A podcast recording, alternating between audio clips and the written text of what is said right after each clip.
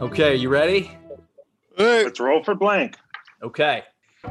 Previously on Roll for Blank, 6 adventurers were summoned to the city of Luminera, a place of pleasures and joy and integration for what seemed like a wonderful free vacation.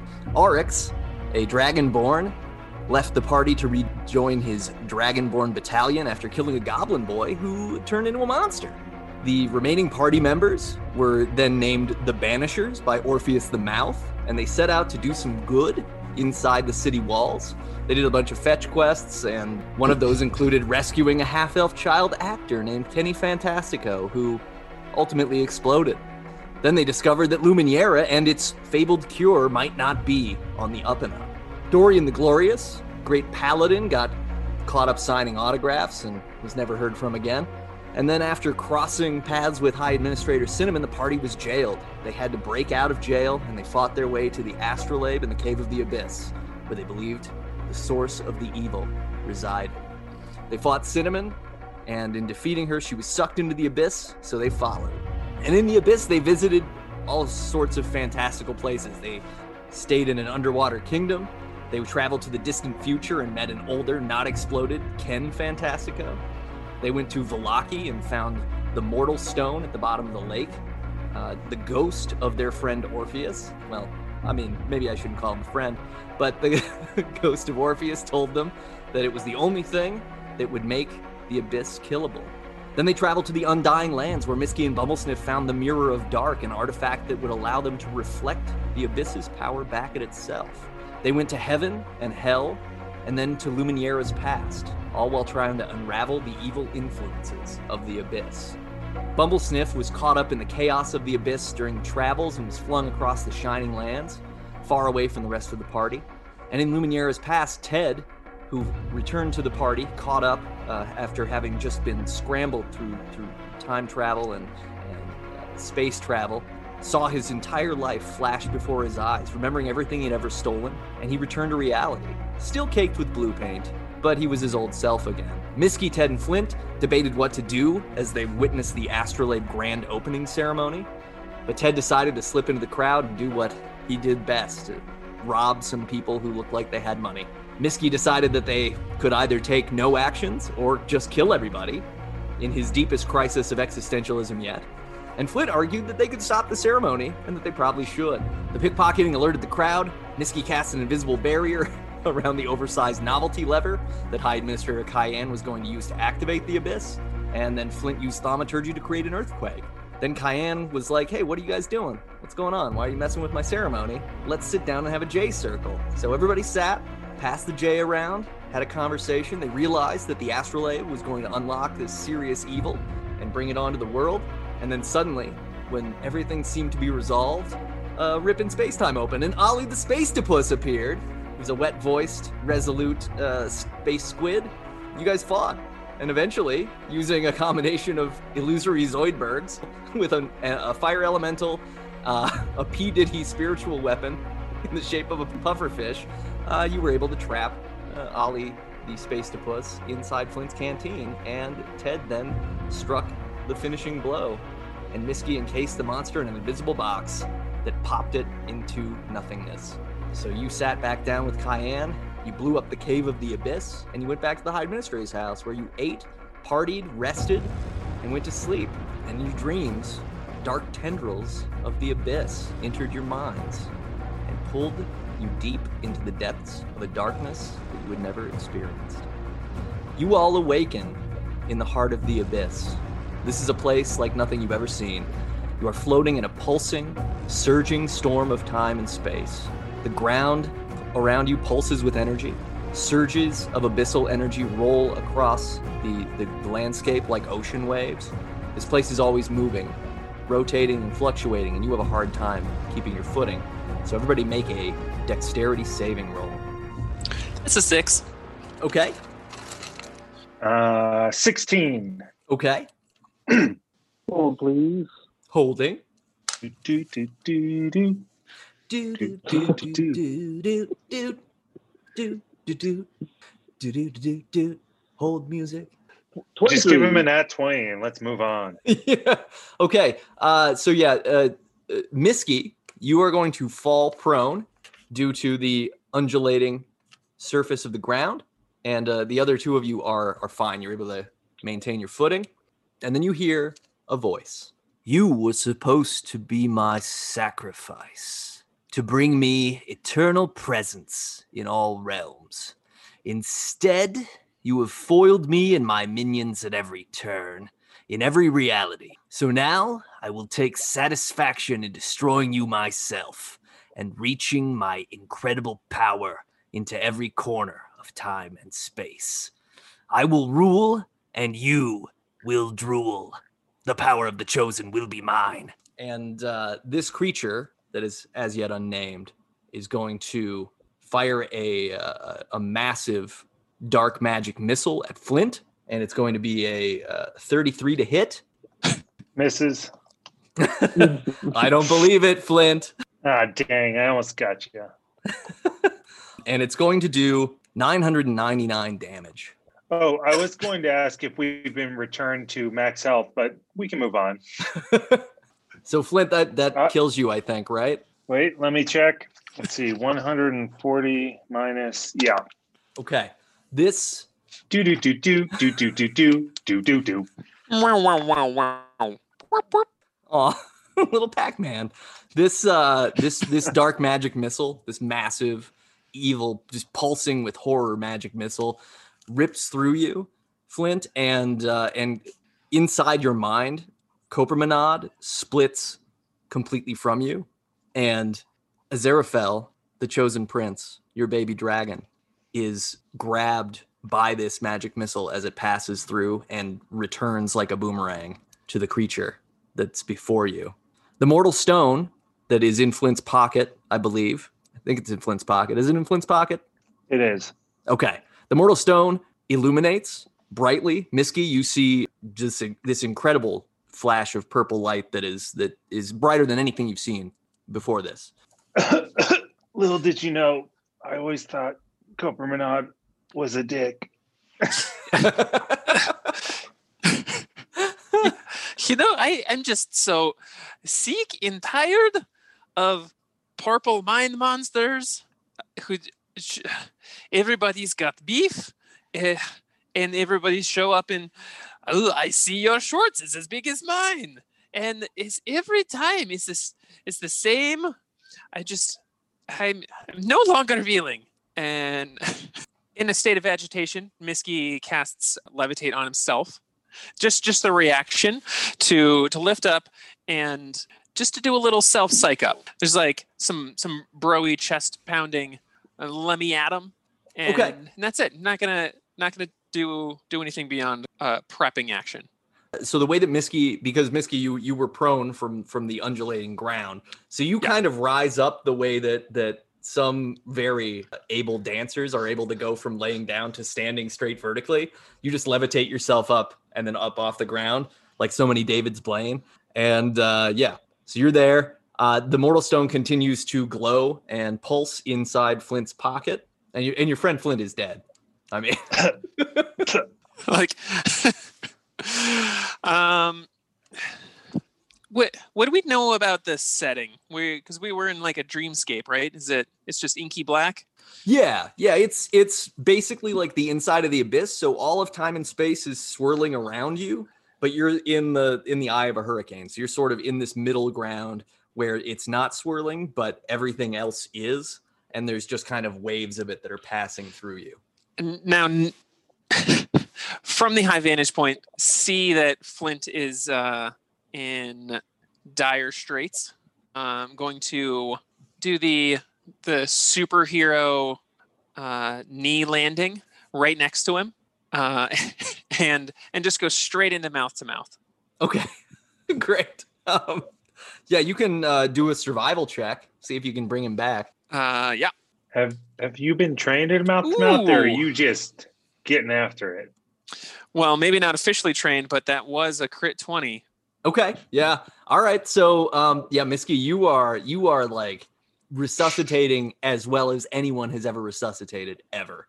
And you watch as Flint's chest rises and falls with your inhales and exhales, and you're just pounding out those you know, heartbeat maneuvers. I don't know what you call it. Chest compressions, I think, is actually technically what they're called. Yeah. Yep. So you're just doing that. You're doing whatever the accurate count is. I'm not a lifeguard, so I don't remember. And then, yeah, it does not work. Flint is dead. Flint is gone. Well, at least you didn't waste a natural 20. But the mortal stone in his pocket continues to pulsate and glow. Doing the chest compressions, I feel the mortal stone. How big is the mortal stone? It's like the size of a baseball. Flint, this is not the time or the place to. I don't know if you're real. I don't know if I'm real. I don't know if glowing rock goes in me or goes in you, but I feel like probably you. I mean, I'm going to go on you. And I'm going to take the mortal stone and put it into Flint's mouth, continuing to do chest compressions. Okay. So Flint now kind of looks like a stuck pig, and you're resuscitating him. Tedzin, do you want to do anything? I was going to steal the rock, but I actually am now just kind of entertained by what's happening. And I do want to look for the eternal presence. So I'm going to do a perception check for gift wrap loot while I watch Miski try to resuscitate a dead body. Okay, so you're looking for loot. Okay, great. Yeah, do that perception roll. Yeah, it's a 4. Okay. You fail to notice any loot, gift wrapped or otherwise, but you do notice that the Mortal Stone is speaking very clear English and saying, if you all make a sacrifice, I can bring your friend back to life.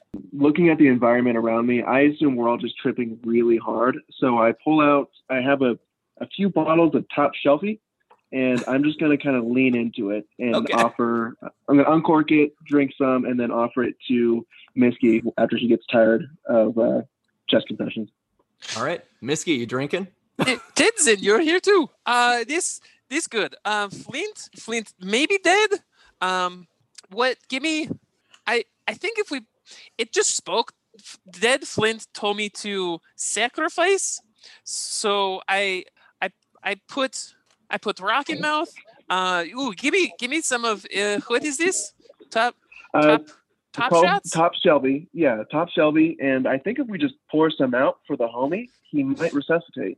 Okay. One for homie, one for Flint, and I'm taking it and gonna pour in Flint's mouth. And okay. I'm gonna start searching Flint's pockets for other things to pour in the mouth.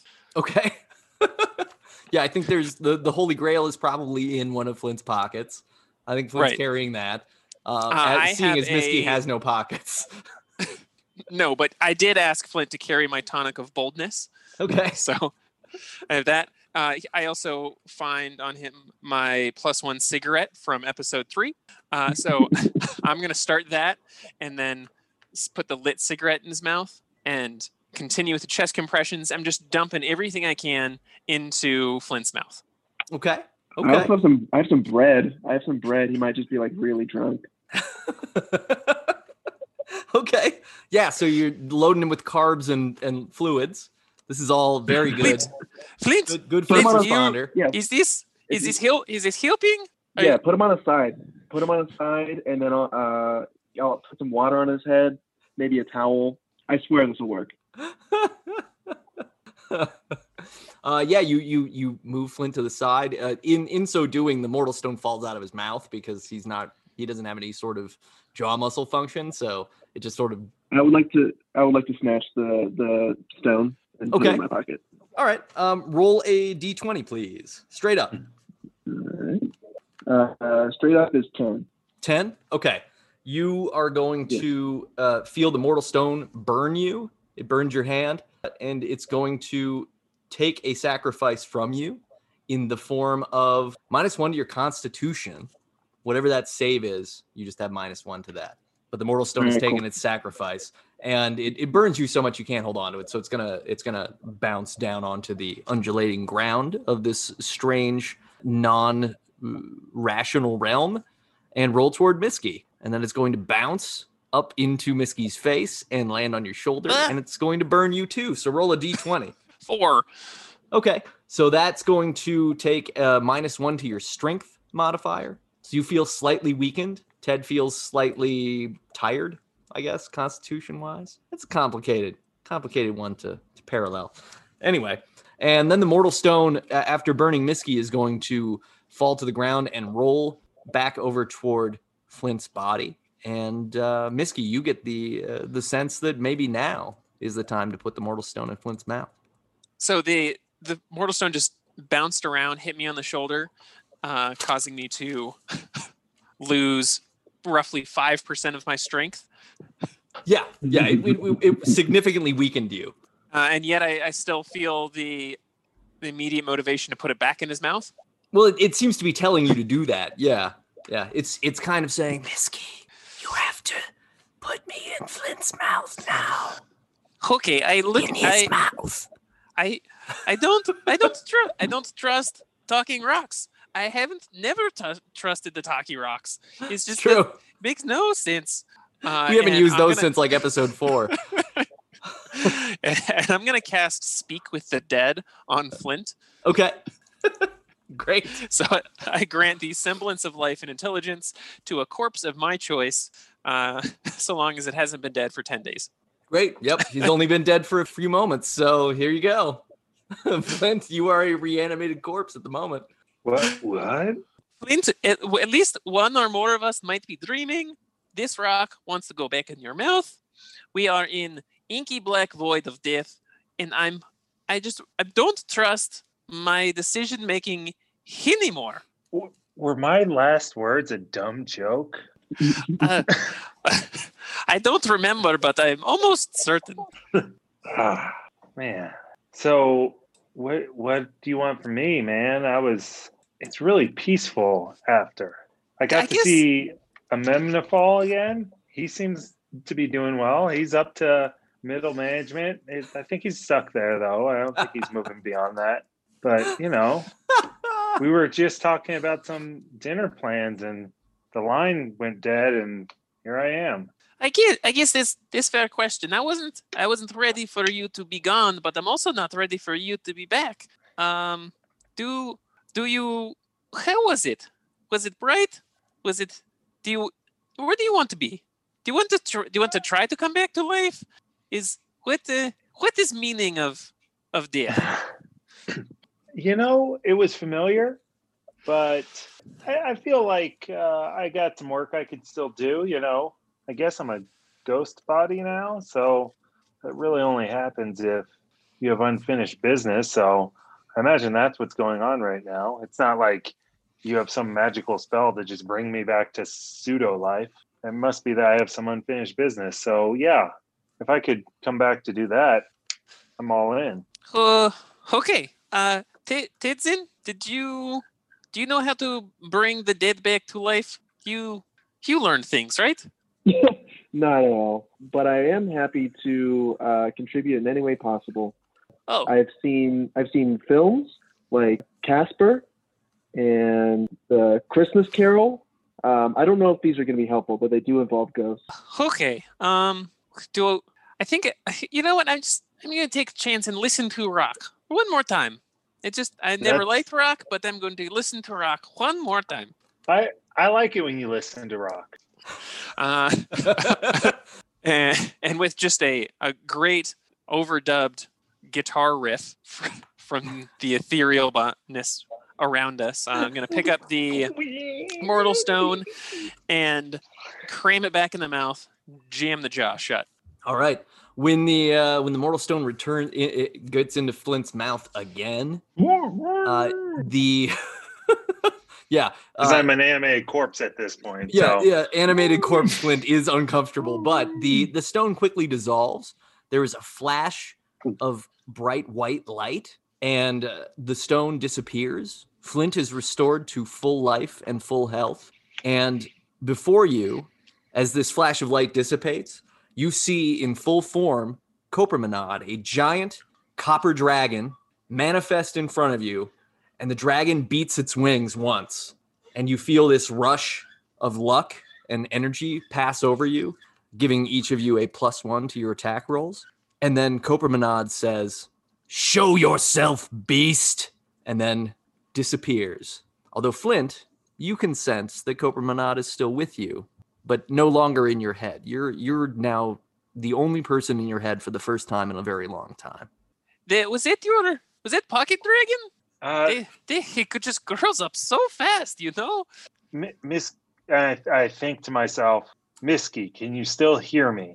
Because before we had that connection from Kopermanade, and I imagine I have echoing silence back. Yeah, you can no longer hear each other. Although I guess Miski can probably hear you because he still scried you. But it's right. Not through Kopermanade anymore. So it's basically just a one-way mirror as far as communication lines are concerned. Flint, no, there's no more dragon phone? No more dragon phone. Is that like movie phone? Hello and welcome to Dragon Phone. If you know the dragon that you would like to slay, please press 1 now. So I both feel relieved and then very, very alone and confused. You know, this was something I had been working towards, was to get Kopermanade out. But over the past year or plus century, I've grown to rely on her guidance and her strength. And now I guess that it has left me. Yeah, you recognize now that you are on your own for the first time in a very long time, especially considering the Kopermanade came to you after your mother's passing, and now you have no female figure in your life. And as Kopermanade commanded, the beast inside the abyss appears finally. The gloom is a many-tendrilled just mess, like a swirling rat king of dark magic that is just swirling and undulating and pulsing. You can kind of recognize a face, but every time you look at it, it strikes you with such abject horror that you would rather look away than even contemplate what it means to believe what you're seeing even exists. And you need to roll for initiative. 15. I feel like we need some boss battle music. Nope, that's copyrighted. Can't do that. That was very, very Mega Man. It was directly Mega Man. Maybe you could do Megan Man. Yeah. Megan Man. I rolled a 9. Okay. Tedzin. I rolled a 6. Okay. Well, luckily the Gloom rolled a 1, so Miski, you're going first. So he's dead. Yeah. The Gloom tripped over its own evil and has perished. The end. Game over. That should be a table rule. If you roll a 1 on initiative, you lose all your health. You literally just fall on your sword and you're done. So Miski, roll a d12, roll dexterity. Roll dex. Dex rolls 11. Okay, you're fine. It's your turn. Is that the undulating floor still? It sure is. That floor's still undulating. Miski is just unhappy. He's just sick and tired. He's had it up to here, you know? And he's going to cast Levitate on himself again and do the... just raise up towards the ceiling as if lifted by a propeller tail. Okay. I love it. And he's going to cast an Eldritch Blast. So he's going to send out 3 bolts, and he's a monster, and I just not having it no more. Maybe this time it will stick. Probably not, but I guess we'll find out. So that's a 16, a 15, and a 13 to hit. Okay, none of those hit.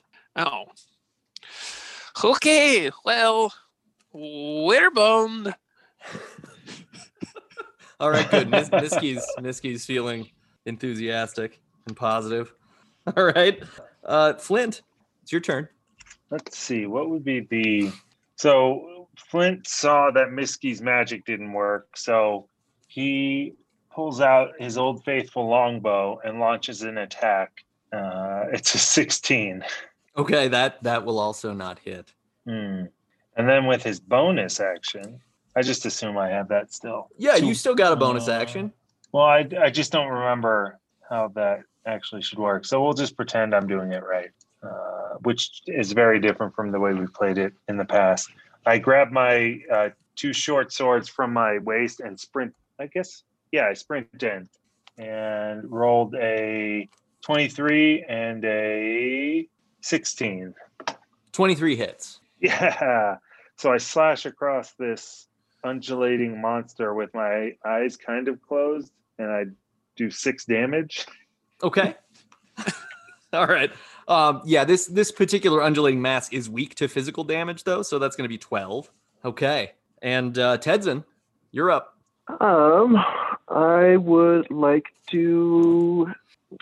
there's just nothing to steal in this, ethereal space-time continuum, so I'm just going to shoot my crossbow at it. Okay. Let's see. 20, not natural, 20 to hit. That hits. And I'll do 24 damage. Great. Very nice. Okay, yeah, this undulating mass takes your crossbow bolt. Was it a crossbow? Yeah. Yeah, takes the crossbow bolt. It just kind of rips through like several of the sort of weaving little tendrils and pulsating grossness. It looks like a guy doing like a 90s style rave ball dance, but if there were like 92 hands and they were all gross and covered with mucus. And yeah, the monster is displeased. Flint, you need to roll a wisdom saving throw, please. Luckily, I'm the wisest of us all. 22, please. Give me something tough to roll. You hear in your head Aziraphale whispering to you that it's just fine to join with the gloom and you should come with, but you recognize that can't possibly be your tiny dragon friend's voice, and so you ignore it. And now it is the gloom's turn, and this awful creature gets to attack 3 times. On its first attack, it's going to take a smash at Miski, and that is a 22 to hit. Even if I'm floating around? Well, okay, disadvantage. So then, so that's a 19 to hit. I mean, that's still a hit. Okay. But I'm going to count that as a persuasion bonus. Even if I'm naked? So Miski, you will take 24 damage from the just like this disgusting mass of gooiness surges out and slaps you in the face. And then Great. And then comes back, and it's going to take its second attack at Flint. And Flint, that is going to be a 22 to hit. That hits. Okay, and you take 19 damage from a similar smash, kind of like just a disgusting woven tongue laps at your face. And I say, oh, that feels more like a dog licked me and not like a giant dark bolt ripped through my flesh and tore me through 999 damage. So not so bad. Yeah, it is surprisingly delicate compared to what you've already been through. And now it's going to attack Ted, and that's going to be a 30 to hit. Yep. Just barely. And that's 16 damage from a lap of the monster tongue. And now we're back up to the top. Miski. Okay. Well, you didn't mind my blists, so let's try something else. And I'm going to cast Hallucinatory Terrain. Great. Okay. So a 150-foot cube, just the whole arena. I'm going to turn it into just an overly well-lit Candyland type of environment, just super cheerful, bright. Okay, great. Just to see what happens. I love it. The gloom, upon seeing this happen, says, "Whoa, I'm tripping balls. Is this all you've got?" And then one of the tendrils reaches out to try to eat like a giant gumdrop, and finds that it's an illusion, so he's pretty disappointed. Since he's so well lit, do we see any points of weakness? Is he floating? Is he on the ground? He is floating. Roll investigation real quick. Sure. 4. Okay. What you can tell is because you have cultivated this reality in which he sits. So even though the role wasn't great, you do have a good sense of what's going on. And yeah, this creature is weak to magic attacks. They just have to hit for them to work. Okay. Flint, it's back to you.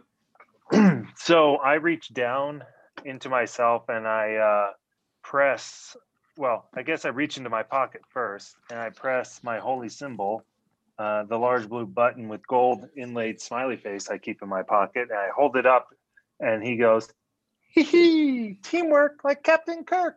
And all of my magic is fueled by the magic symbol now, or my holy symbol now. Now, I have a question. So Kopermanade was a cleric. Mm-hmm. And so a lot of my spells are cleric-based because of that. And so me, a player, is asking this question. But I think what would happen as Flint would try one of these spells, or he would reach to do that. And either it wouldn't be there or the magic was in the whole time or something. So I'd leave it up to you on how you want to play it. But what Flint is doing is he wants to cast Bark Skin on Miski. Okay. Which would enhance his... Miski gets super hard. That's the way everybody loves Miski. If it's not hard, it's not Miski. It's not Miski. You touch a willing creature until the spell ends. The target skin has a rough bark-like appearance. Oh, how did I do this? And the target's AC. Yeah, so your AC would increase by 1. Just 1? Wait, what's your AC? What's your AC? It is now 17, thanks to bonuses, so it would go up to 18. Okay, because it says it can't be less than 16, so I think the way we played is if it's over 16, it's increased by 1. So if I'm able to do that, so I use my holy symbol. I guess holy symbol would increase it by 2. Boop. Hee hee. So so Flint, when you attempt to cast Bark Skin on Miski, you feel a mother's love rush through you. That the truth is that though Kopermanade is not in your head anymore, zombie, she is actually still with you. And you sort of feel the spectral copper dragon wings that you saw when that initial wing beat happened right before the battle. You feel them wrap around you, and a just force of energy surges through you, and you succeed in casting this spell. So yeah, Miski, you have +2 AC. Sweet, wonderful. And I think that would be all I could do. But I guess I'm right up against this dude, so. Yeah, I'll let you take a free action since you rushed in with your blades before, so you could probably still take a little stabberoo. Yeah, I was just going to disengage. Okay, yeah, that works. And then Flint, his eyes thin, his blade in his hand, bravely stepped backward. Roll a dex save for me real quick, Flint. I stepped backward so bravely. Oh, I love on D&D Beyond, you see the dice roll. And so you see the 3, and then it rolls over to a 17 and turns into a 21. Yeah, real drama there. 21. Great. Yeah. So the ground beneath your feet it surges like an ocean wave, but you are able to keep your footing. Tedzin, it's your turn. I would like to keep shooting crossbow bolts into his face. All right, take that shot. Could someone roll a d20 for me while I reboot my browser? Rolled. That's a 9. Cool. So that'll be a 14 to hit. Okay, that will miss. Great. You probably have a bonus action at this point. Yeah, I think as a thief, you probably do have a bonus action, so you can take one more thing. Bonus meaning I can't attack. It's just got to be some ability. No, it can be an attack or it might be a spell. If my reading of the rules is a level 15 Tedzin is able to do 2 things.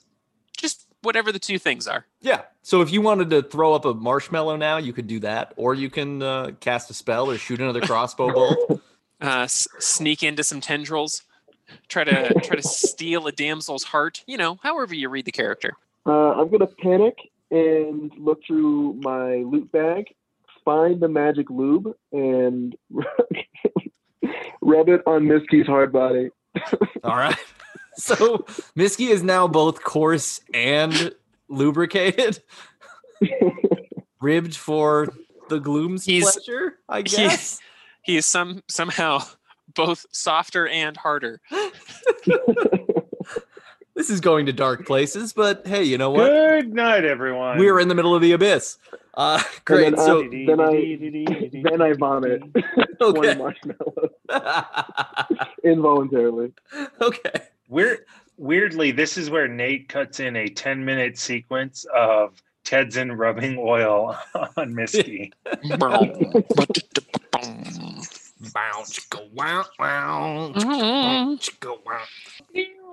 Great. So yeah, Miski, you have all the bonuses associated with that special lube. Now it is the Gloom's turn to attack. The Gloom is going to attempt to attack all of you using a spell called Drown in Darkness, and this is going to be a 24 to hit. Yep. Okay. So it's going to do. Wow, that was, I mean, pretty decent. 33 damage to each of you, and you all each need to make an intelligence save. How many hit points did you say? 33. Oh, okay. Ow! And then what type of save? Intelligence. That's luckily, a 21. I'm the smartest one here. Miski, you saved. You're good. 13. Okay, Flint, you do not save, and you suddenly go blind. It's not so bad. Yeah, you and Miski are actually pretty much the same now. And Ted, sorry, what'd you get? Let's see. Sorry, let me check my bonuses. Oh, my 14. Okay. Yeah, you're going to save. So you are not blind. Miski is not any blinder, I guess. Interesting choice. And Flint, because you're blind, you just attack with disadvantage until your next turn when you'll get a chance to save against this again. Little did you know, I installed gloom-seeking missiles on my plasma rifles, so... Heyo! I don't even need to aim. Now the Gloom is going to take a second attack and going to say, "Come and get it!" And this is going to be a it's going to be attack just on Flint, who is blinded, and that's a 30 to hit. Yeah, that hits. And that's going to do 24 damage with a smack of that gross swirling abyssal tongue, like a puppy. And now, Flint, are you holding the Mirror of Dark, or does Miski have that? Who has the Mirror of Dark? Unless Miski has it in his eye bandage, I believe I do. Okay. Whatever. You notice that the Mirror of Dark is now like shaking, and it floats its way out of wherever it's being stored, whatever satchel or nature's pocket that is applicable at this particular time. And you recognize, actually, all of you roll perception real quick. 10. Well, I'm blind, so. That's okay. It's a magical thing. You can perceive it even if you can't see it. Good, because then my 22 makes sense. Okay. Tedzin? I got a 12. Okay, yeah. So in any case, yeah, you recognize that the mirror of Dark is trying to tell you that you can use it to literally deflect one of the three attacks that this monster throws at you. And it also seems to sing to you in heavenly tones. Maybe the DM didn't explain this clearly enough in blue form, but you can use me to block one of these attacks and send it back at the abyss. Ugh. Yeah, it's like going to Catholic church. Sorry. These lazy plot hymnals are just the worst. There's to remove all dramatic effect. I look at Tedzin and I look at Miski and I say, "What's a DM?" It's something you slide into, baby. Hey, slide into those DMs. Okay. Cool. Okay. So let's see. Yeah. So the Gloom is going to make its third attack now. And that attack is a 28 to hit. Sorry. A 28 to hit. Who is it attacking? It's attacking Miski. As I see the attack coming after hearing that, I grab the mirror and toss it to Miski. Okay. Great. Miski, roll a reaction. Roll Dex real quick to see if you can catch this mirror. Roll for catch. It's a 4, so maybe the blind guy throwing the mirror to the floating blind guy surprisingly unsuccessful. So here's what happens. That you toss the mirror, and because physics doesn't really work the way that it works everywhere else in this zone, the mirror does float pretty much straight over to Miski, but Miski still kind of does like a juggle catch, so it's bouncing around like 5 or 6 times, and everybody kind of goes, ooh, I hope this doesn't drop and break, because we're going to have so many years of bad luck if we break this mirror of darkness. But Miski, you do manage to grab onto it in time. You gonna use it to do anything? I'm gonna put it up. Try to block it. So if it's 11 or higher, I put the right face forward. Okay. Great. And it was 17. Okay. Excellent. Yeah. So you put the looking glass side of the mirror out to the attack coming at you, and it is reflected back at the abyss, and the abyss is going to take 19 damage. Ooh. This worked really well. Thank you. And Miski, it's your turn now. Miski's very excited by having the mirror. He tried to holds it with 2 hands and sort of shakes it back at him. See, maybe it would work again, even with nothing there. The abyss is going to say, "Where did you get that? That doesn't belong to you. That belongs to a very petulant child." Who's the petulant child? You don't need to know. I have a life outside of this particular encounter. Petulant. Oh.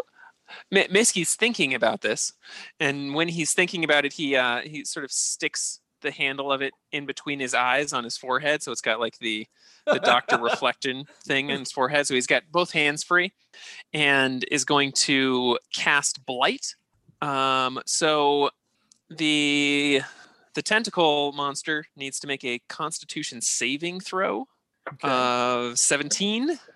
Okay, it is not going to make that. On a failed save, that's 9d8 necrotic damage. Okay. If somebody has one of those dice rolling machines. I got it. I'll do it. 40 necrotic damage. Bam. The gloom accepts this blast of blight, and you see some of those tendrils and just swirling like gross spaghetti that's going around this indeterminate orb start to wither and crack, and little scabs and things fall to the ground, and it's really gross. Miski, do you have anything else? Nope, that's it. Okay. Flint is just very excited that it worked. All right, Flint, you're up. Okay. I cast Prayer of Healing, and that does a bunch of healing to my buddies. All of us gain back 25 hit points. Unfortunately, I do not need to see where you are to cast this spell. Okay. Oh, wait, blinded. I should probably do that as my condition. Okay. Well, yeah, and you just have to do disadvantage on any rolls where you have to do that. So if you needed to roll something to determine if you cast that spell, you would do that at disadvantage. But if it functions like a cantrip, you can just do the healing. That's right. That's why I chose it. I was carefully looking for the one that would allow me to do that. And then with my... So everybody has 25 more hit points? Yeah. Right. Halos of holy light circle each of you and rise up, and you feel so good. So good. And my holy symbol, while that happens, says, "Hee hee, dance like no one's watching. Hee hee." This is like Rex's wooden eyeball. And then I grab my 2. Gosh, I am loaded with weapons. Yeah, you do. There's been a lot of stuff picked up along the way here. Yeah, and I'm not carrying any of our inventory. So yeah, I reach for my guns and then my plasma rifles, and then before I do that, I look around and I see nothing. I smell around. I insight around. What's everybody's health generally at? That just put me at 85. Okay. 92. Okay, so I have a continuing health tonic, which gives someone plus 12 HP every single round. And so I grab it and I go to drink it myself. And then I reach over and hand it to where I think Tedzin is. Actually, even better. I stick it in my back pocket and make sure the gold foil at the top is glimmering and just leave it there and not pay attention to it. And just play coy. Yeah, just play, this very valuable tonic, which as soon as you drink makes you super rich, is just, I'm not just going to pay attention to it. I'm completely blinded and defenseless if someone were to rob me. I roll an 18 to rob. Oh, yeah, you totally picked that pocket. You got it. Cool, because I just ran out of Top Shelby, so I drink it. Trying to keep this buzz going. You feel like you're invigorated and you're going to get plus 12 to your HP every round as we go through this fight. I feel invincible, guys. I feel a little reckless. I might do some dumb stuff, but hopefully... Oh, right. Got it. Edson just got a bump. Somebody's full of good ideas tonight. Yeah. Oh, I feel great. So that was Flint's turn? No, I don't. I think I've used up all my actions on that. Okay. Then Tedzin, it's full cleric. Full cleric. Just like that Australian movie that everybody loved. Tedzin, it's your turn. You're up. Having gained 12 HP from what I think is just a bottle of booze, I'm just so pumped, high on life, and I turn to Miski to pitch a movie to him. It's totally incomprehensible, but I feel very passionate about it. He doesn't seem to be paying attention, so then I turn to Flint to then pitch an idea for a new sneaker line that actually helps you float in the air. He's also not paying attention. And so then I turn to the Gloom to try and pitch a third idea to him, and then I remember what we're doing and fire some more. Actually, no, I don't want to fire any arrows. I would like to reach into space-time and see if I can pull out another mirror from a parallel dimension. Okay, how are you going to do that? Describe how you do that reach into space-time. You're just going to reach outside the boundary of the battle arena and grab for something that's also a mirror. Great. So again, okay. I'm pretty one with the universe, and I'm just seeing time space flow by me, and I spent infinite amount of years in this void previously. So I'm getting a pretty good idea on how quantum physics works. So I'm just going to kind of reach towards the area of space-time where I think I might find some additional loot. Great. Okay. Roll a D20 straight up. Okay. I'm into this. Can I jump in? Yeah. Floating around, also quite invigorated. I see Tedzin just man on fire, and I use Awakened Mind to communicate telepathically, trying to listen in on what it is that he needs as he's trying to pitch movie ideas and just this overabundance of energy. And I realize that he's looking for the mirror and is reaching for it, knowing that it was valuable. And I'm going to cast Dimension Door to open up a teleport hole right next to me and then right next to Ted. So as he's reaching around, he reaches through the hole and I put the mirror in his hand. The original mirror in his hand. Okay. All right. Great. Yeah, Ted, so you grab the mirror. You grab the mirror from... Does not know that is the mirror. He grabs a mirror. You grab something and it turns out to be a mirror, just like you were hoping to manifest. Yeah, I grab it. I look at my reflection in the mirror with my pupils the size of planets, and I'm just like, holy shit, it works. And I turn to my friends like, guys, it totally worked. And so then I reach again to another area to try and find another mirror. Great. Roll a D20. All right. I rolled a 3. Okay. You reach into the cacophony of space-time just beyond you, and you pull back a Tommy gun straight out of the 1920s mob scene. Okay, so this Tommy gun is going to be plus 4 to hit. And this is just going to have to be homebrew. So it's going to be +4 to hit, and it's going to do 3d12 damage by just showering bullets. So you have that weapon on you now. Hot dog. Okay. And now, here comes the Gloom again. The Gloom is going to say, "Don't mess with my realities. This is very petulant of you." And then he's going to cast Drown in Darkness again. That's going to be a 27 to hit. And it hits all of you, I assume. Yep. Yes. And that's going to do 40 damage. And everybody roll intelligence. 17. Okay. You're fine. 19. You're saved too, Ted. Good. What am I not good at? D20. Nat 20. All right. Flint, you can see again. No one is blinded. In fact, Flint can now see. So that's pretty cool. Okay, and now the Gloom is going to attack again. Coming at you again with Drown in Darkness. And that's going to be an 18 to hit. Hey, deflected. Does 18 hit anybody? It hits me. Yeah, it hits me. Okay. So the two of you will take 36 damage and roll that intelligence again real fast. 15. Okay. You're saved. Gosh, that would have been real bummed if I was blind again. Yeah. No, I can see. Flint remains able to see. We miss out on the comic moment that could have happened. I rolled a 16. You are also able to see. Great. The third attack from the Gloom is coming. And that's going to be a single attack on Tedzin. That is a 29 to hit. Oh. Hey, Tedzin. Remember that thing you just pulled out of the ether? Oh, yeah. I'm looking at it right now. Well, I'm looking at myself in it. Yes. You get the weirdest sense that you could probably use the reflection to reflect the damage that's coming at you right now.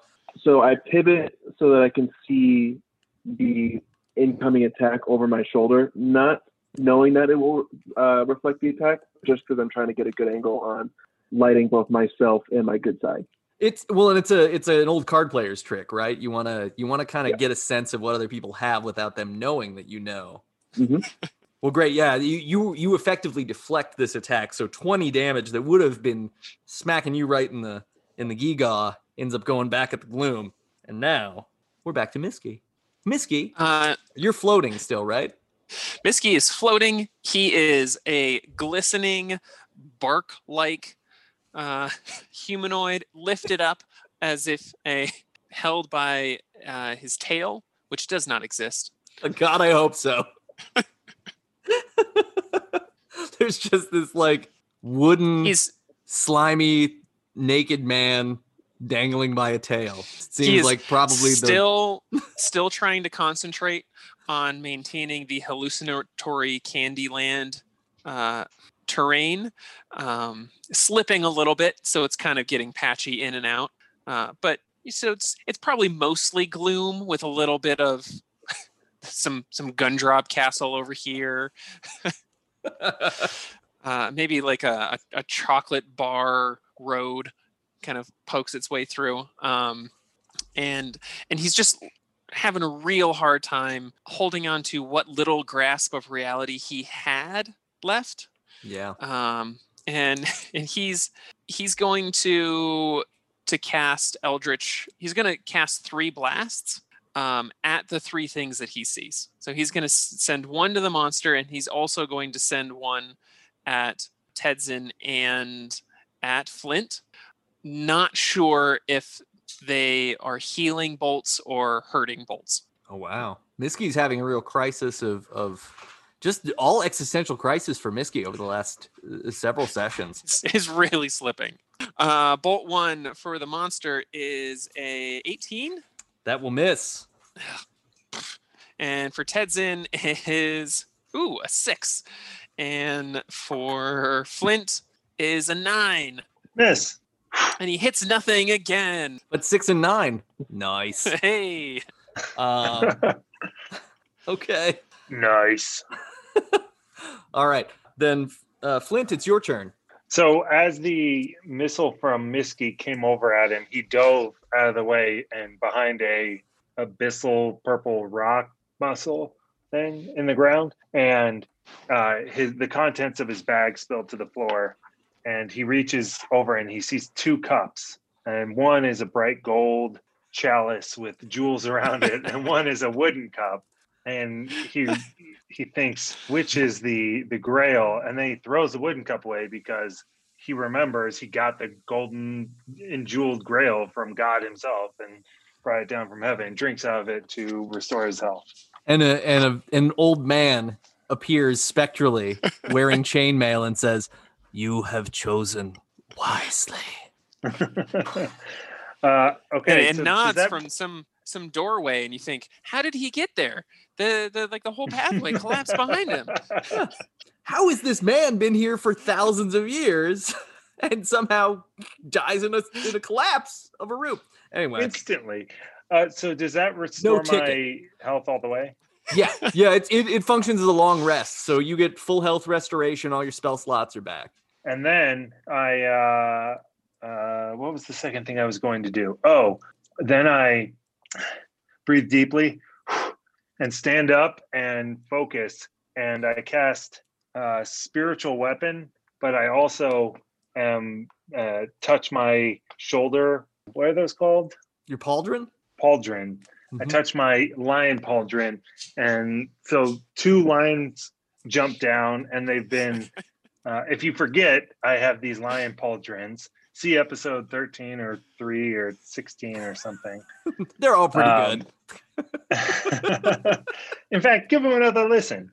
So they are two giant lions who attack the gloom, and then my spiritual weapon, who is, I guess at this point, what would be gloom? Oh, Dr. Doom.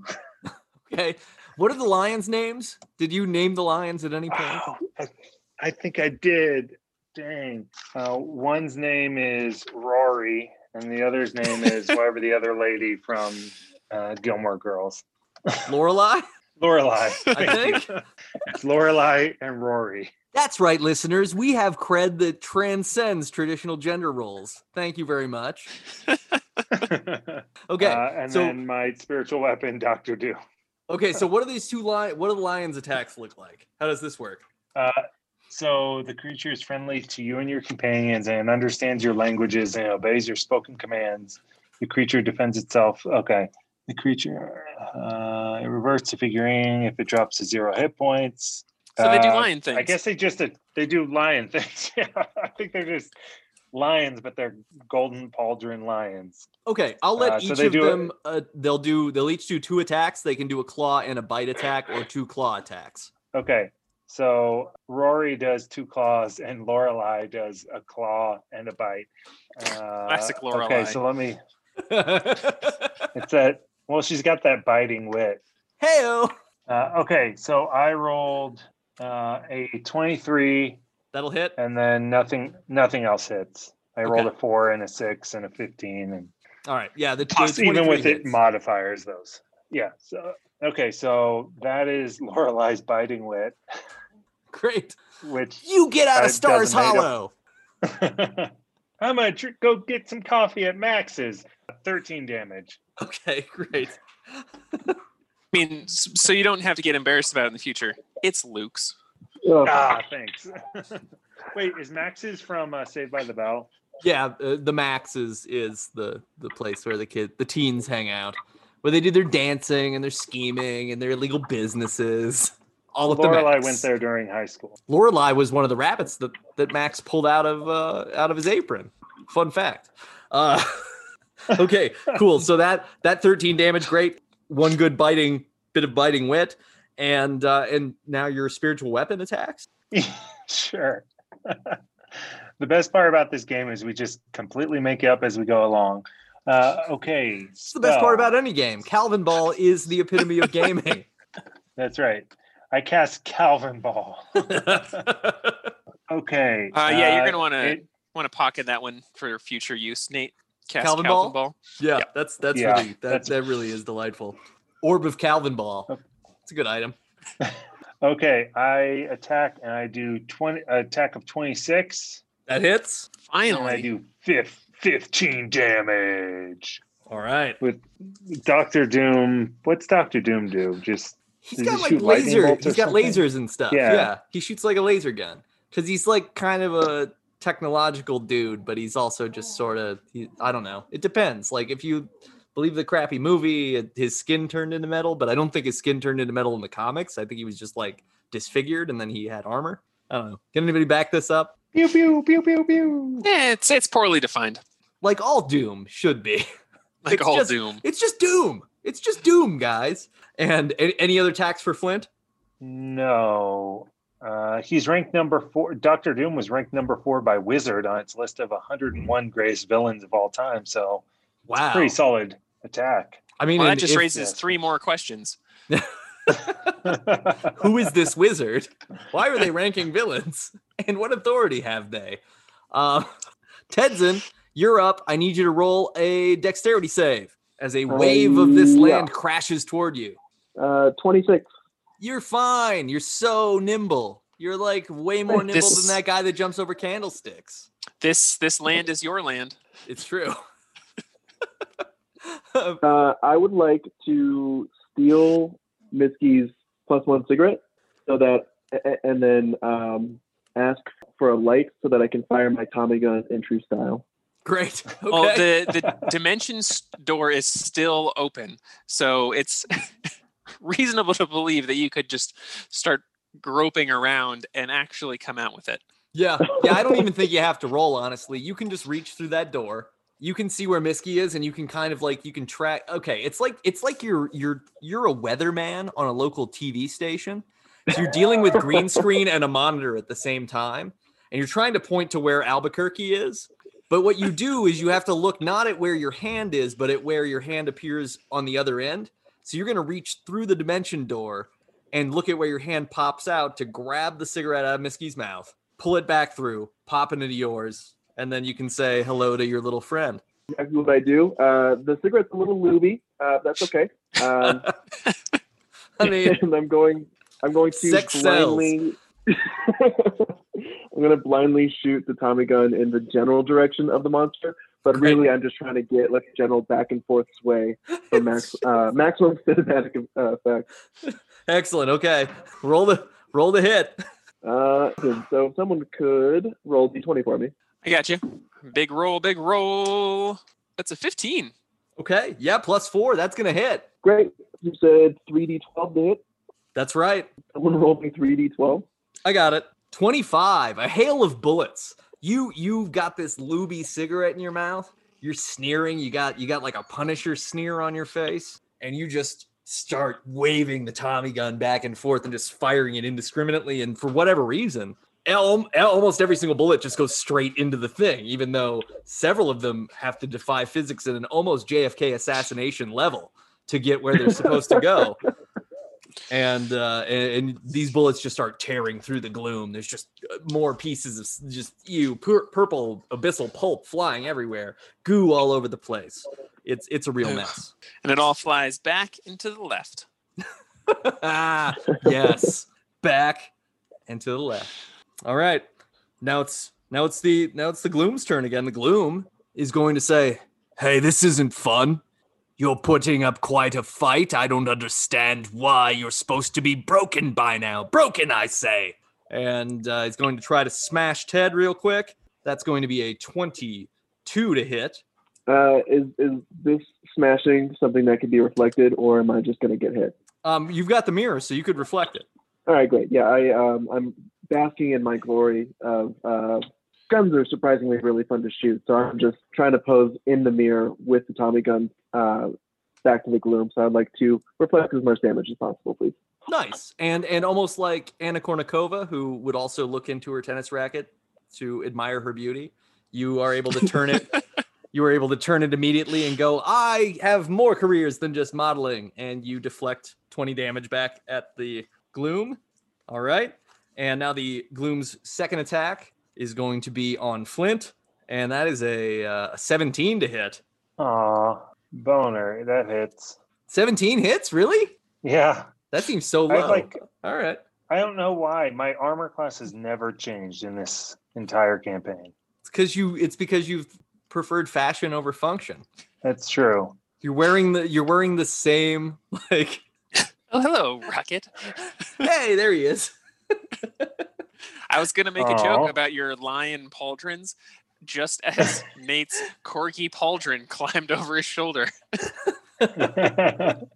Okay, so that hits. You're going to take 22 damage, Flint, from another smash. And now the third attack is going to come at Miski, and that is a 28. Sorry, 28. Oh, well, thank goodness. Oh, okay. Yeah, no. Yeah, that's a hit. What you got? How many? Okay.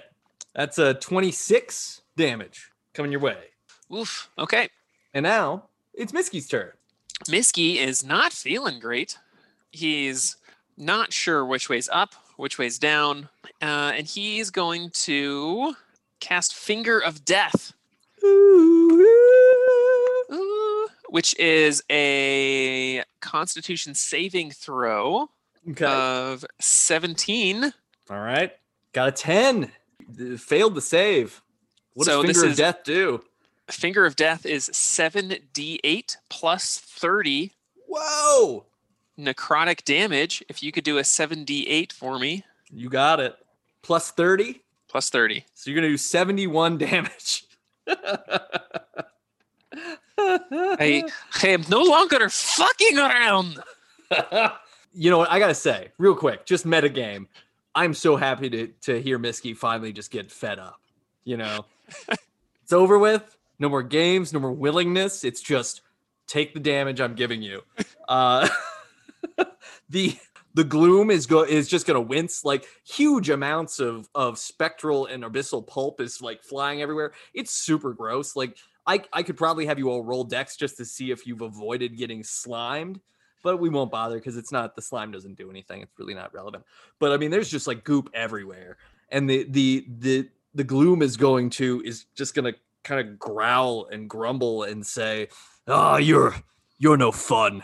I've tried these from your past on for size, and then we'll see if you have the gumption to fight me any longer. And a giant portal opens over top of you, and through it, the gloom flies up, and out of it drop 2 vampires, 2 robots, and 2 gator men. And we continue the fight there. Miski, do you have any other turns? This is a perfect time to break for our ads that we have. Assuming by the time you get to putting this one out, we'll be sponsored. So yeah, I'm sure that like one of the Casper mattresses. You've been listening to this show to fall asleep, so why not fall asleep on a Casper mattress? Twin. Yeah. Roll for Blank features performances by Greg Corbin, Zimmy Joe, Jason Ling, Shannon Page, Corey Palencia, Eric Palencia, Rex Roberts, and me, Nate Regolia. I also wrote this RPG campaign. Theme music features public domain samples by Dan Lucas, Level Clearer, and Northern 87 via Freesounds. If you like RPGs too, support their makers and get rolling.